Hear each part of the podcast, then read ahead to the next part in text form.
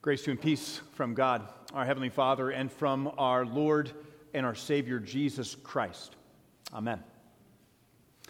Uh, it is said that some time ago, the famous author Ernest Hemingway once challenged some of his fellow authors to compose a story with the fewest words possible. In fact, um, wanting to accept his own challenge, he set a goal of writing a story in just six words.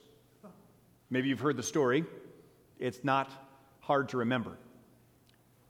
For sale, baby shoes, never worn.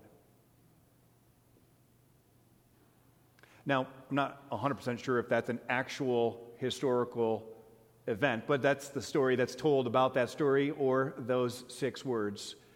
And just in a few simple phrases, what kind of popped into your mind? Thoughts, feelings, emotions. You could almost fill in a whole narrative. Such are the power of words and stories. Starting today in Ash Wednesday and going all throughout the season of Lent, we're beginning a new series, uh, mostly on the weekends, but starting today on Ash Wednesday, entitled The Gospel in Seven Words. And what we're going to challenge and invite and encourage everyone in the St. Peter family to do is give some thought to how we would express the story of the gospel in just seven words. We gave you one extra word over Ernest Hemingway. Right? And, and here's the reason why. Most of you on the way in today, and even earlier today, our custom at St. Peter, starting at the beginning of the school day, is to just give ashes to anyone who wants them. Not everybody does. There's different uh, comfort levels and traditions around this in the Christian church, and it's not commanded nor forbidden in the Bible, so it's something we made up, and so we have freedom in around this tradition. But over the last few years, what I've loved to see is especially our students uh, get excited on Ash Wednesday. And Pastor Randy, you and I were out there, and there were lines, and chapel got started late because most of them, maybe what, 90%, would you guess? 90, 95% of the kids, uh, they've gotten over the worried factor about it. They're familiar with it, they expect it, they're excited by it. And so we are happy to spread ashes anywhere and everywhere. Now, one thing I learned, especially from some of our early childhood faculty early on, was some of the kids are nervous about touching your face right? And so they would say, if you want, you can have them make the sign of the cross on your, on your hands. And I think altogether this year I had two uh, one adult and one child who wanted the hand cross. But as I thought about that, I realized, you know, if, if I've got a cross on my hand, what that does is every time I go to write something, type something, swipe something, or eat something, I see that cross, and that's then kind of meant for me. But if you think about the crosses that many of you have on your foreheads today, that's one of the few parts of your body you can't actually see yourself. And so, in a sense, even a little smudge, a little cross with ashes, can also be a story in and of itself. So, why would we spend this time, this season, focusing on the story of the gospel in seven words.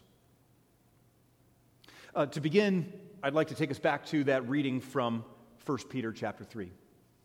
Here we are, just a few decades maybe after Jesus' earthly life and ministry. He's returned to heaven.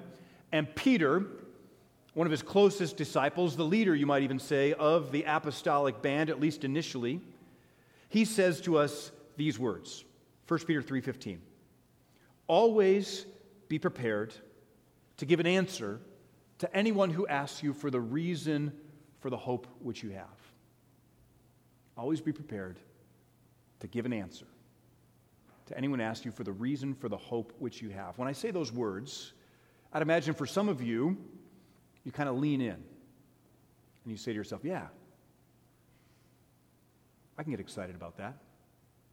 I might get ready for that. Maybe I've even thought of a few of my own words. For some of you in the room, there's like this chill that goes down your spine, right? There's like this paralysis that enters into your spirit, and you're like, I don't want to ever be put on the spot because I don't want to mess it up. or I don't know where I'd even start or what to say. And then for the rest of you, you're probably somewhere in between that spectrum, if you could imagine that. What's interesting is Peter doesn't really put many conditions on this. He doesn't say, if you're a professional church worker or a lifelong Christian, or if you feel really up to it, he says to all of us, get ready.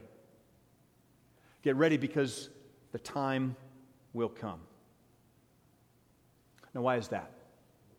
Let's take a look a little further at what he has to say. Always be prepared to give an answer to anyone who asks you for the reason for the hope which you have. Hope, you may recall, is one of the fruits of the Spirit.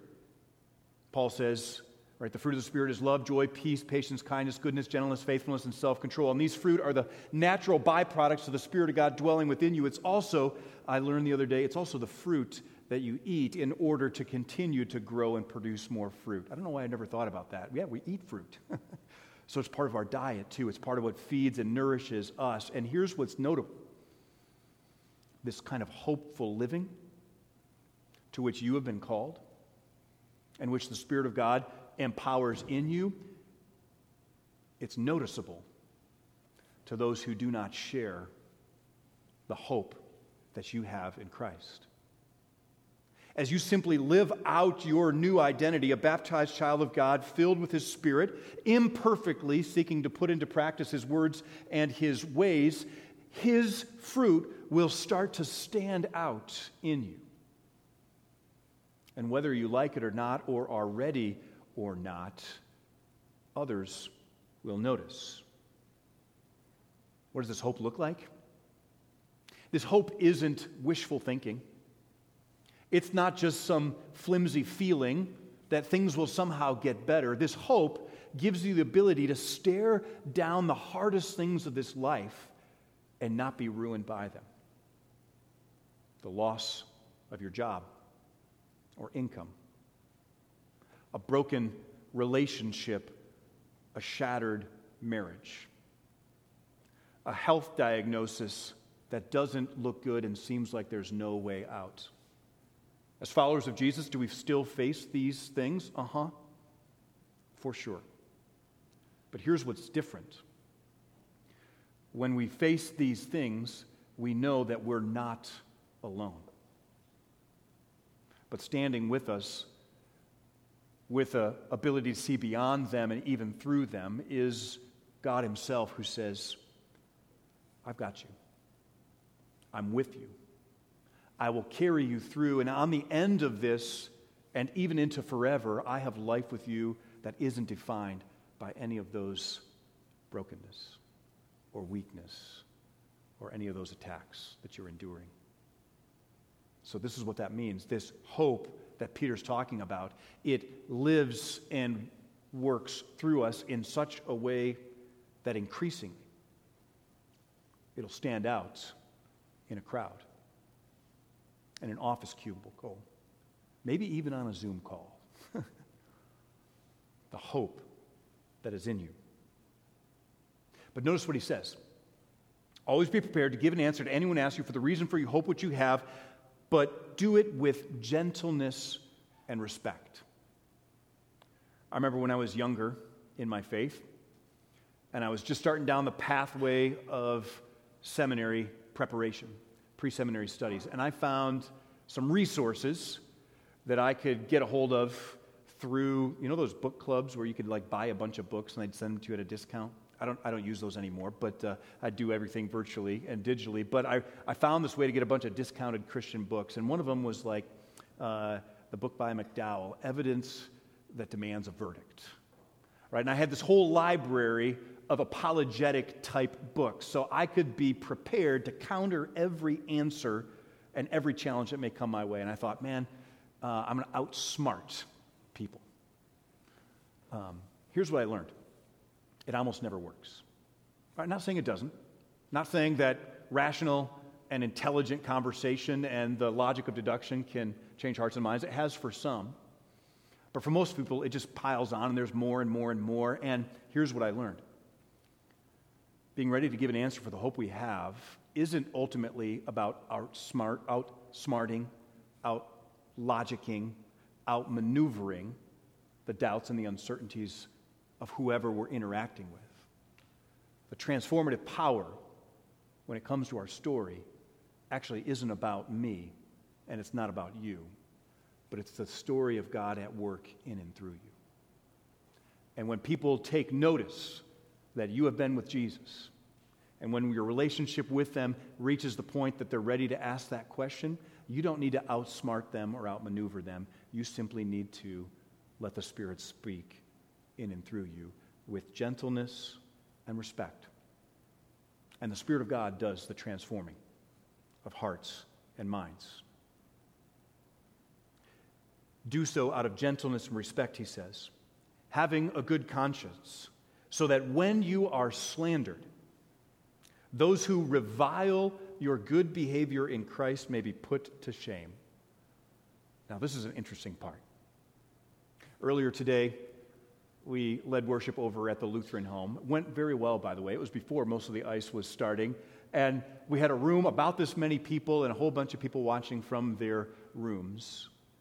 And what I reflected to them, and I know it's true for you as well, is in our lifetime, we've seen the culture around us probably take five steps or more to the side, and we find ourselves increasingly on the outside looking in.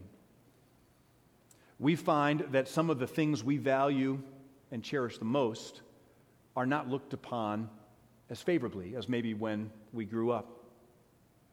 We find maybe that we ourselves may face ridicule for trying to follow the simple words and ways of Jesus.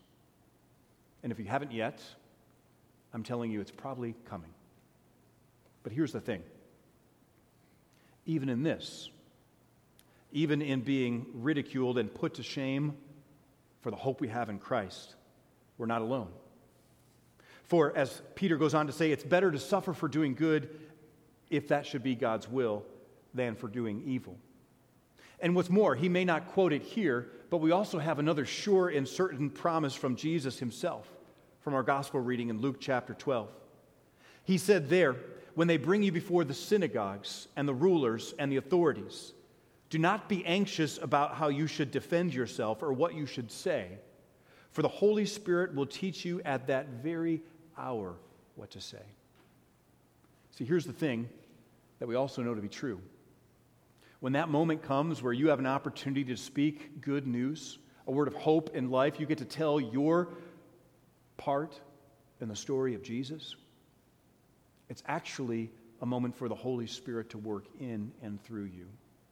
And like we've said, He will do the work of transforming hearts and minds. So that leaves us one, one last question before we conclude tonight. You might say, Pastor, well, that's great. If the Holy Spirit's can give me the words, why do I need to think ahead of time? Good question. Here's the reason why the Holy Spirit also uses good old fashioned common sense. And for some of you, in the moment, you won't get frozen and locked in fear, but for others, you might. And so it doesn't hurt, and it certainly helps to begin to think ahead of time how might I begin to articulate my story? How might I begin to put into words how I see Jesus making a difference in the world? And that's what we're going to invite you to do. We don't expect it to be a quick conclusion, a fast decision. We expect it to take some time. And so we're going to take the whole period of the 40 days of Lent to give you chances to learn about times in Scripture where simple phrases stand for the whole of the gospel story. We'll show you several different examples so that it can kind of prime your pump. And out in the lobby area, both by the Life Center and also here already, you'll see some of our team have already given a first shot at it. So we'll share some examples from the St. Peter community. We'll invite you, if you're ready and willing, to go ahead and let us know what the seven words are that Jesus is stirring up inside of you. And don't worry, you don't have to get it perfect out of the gate. But if you start to work towards this and start to be on the lookout for when God will raise up those opportunities, I'm willing to say He will bring them soon. And when He does, you will be prepared because you know the Spirit of God is in you and you've also thought about it a little ahead of time to be ready to give witness to that life changing, transforming story that's captured you, that's brought you to church tonight on a cold, windy, rainy, icy night, or joining us from home, and is stirring in you now to say, What's my seven words? What's my story? And how can I be ready to give an answer when the opportunity comes my way? Friends, this will be an exciting Lenten journey, and we're glad that you are on it. And we look forward to seeing what Jesus will do in and through us in the days, weeks, months, and years to come. Amen. And now may the peace of God, which passes all human understanding, guard your hearts and minds in Jesus Christ to resurrection life.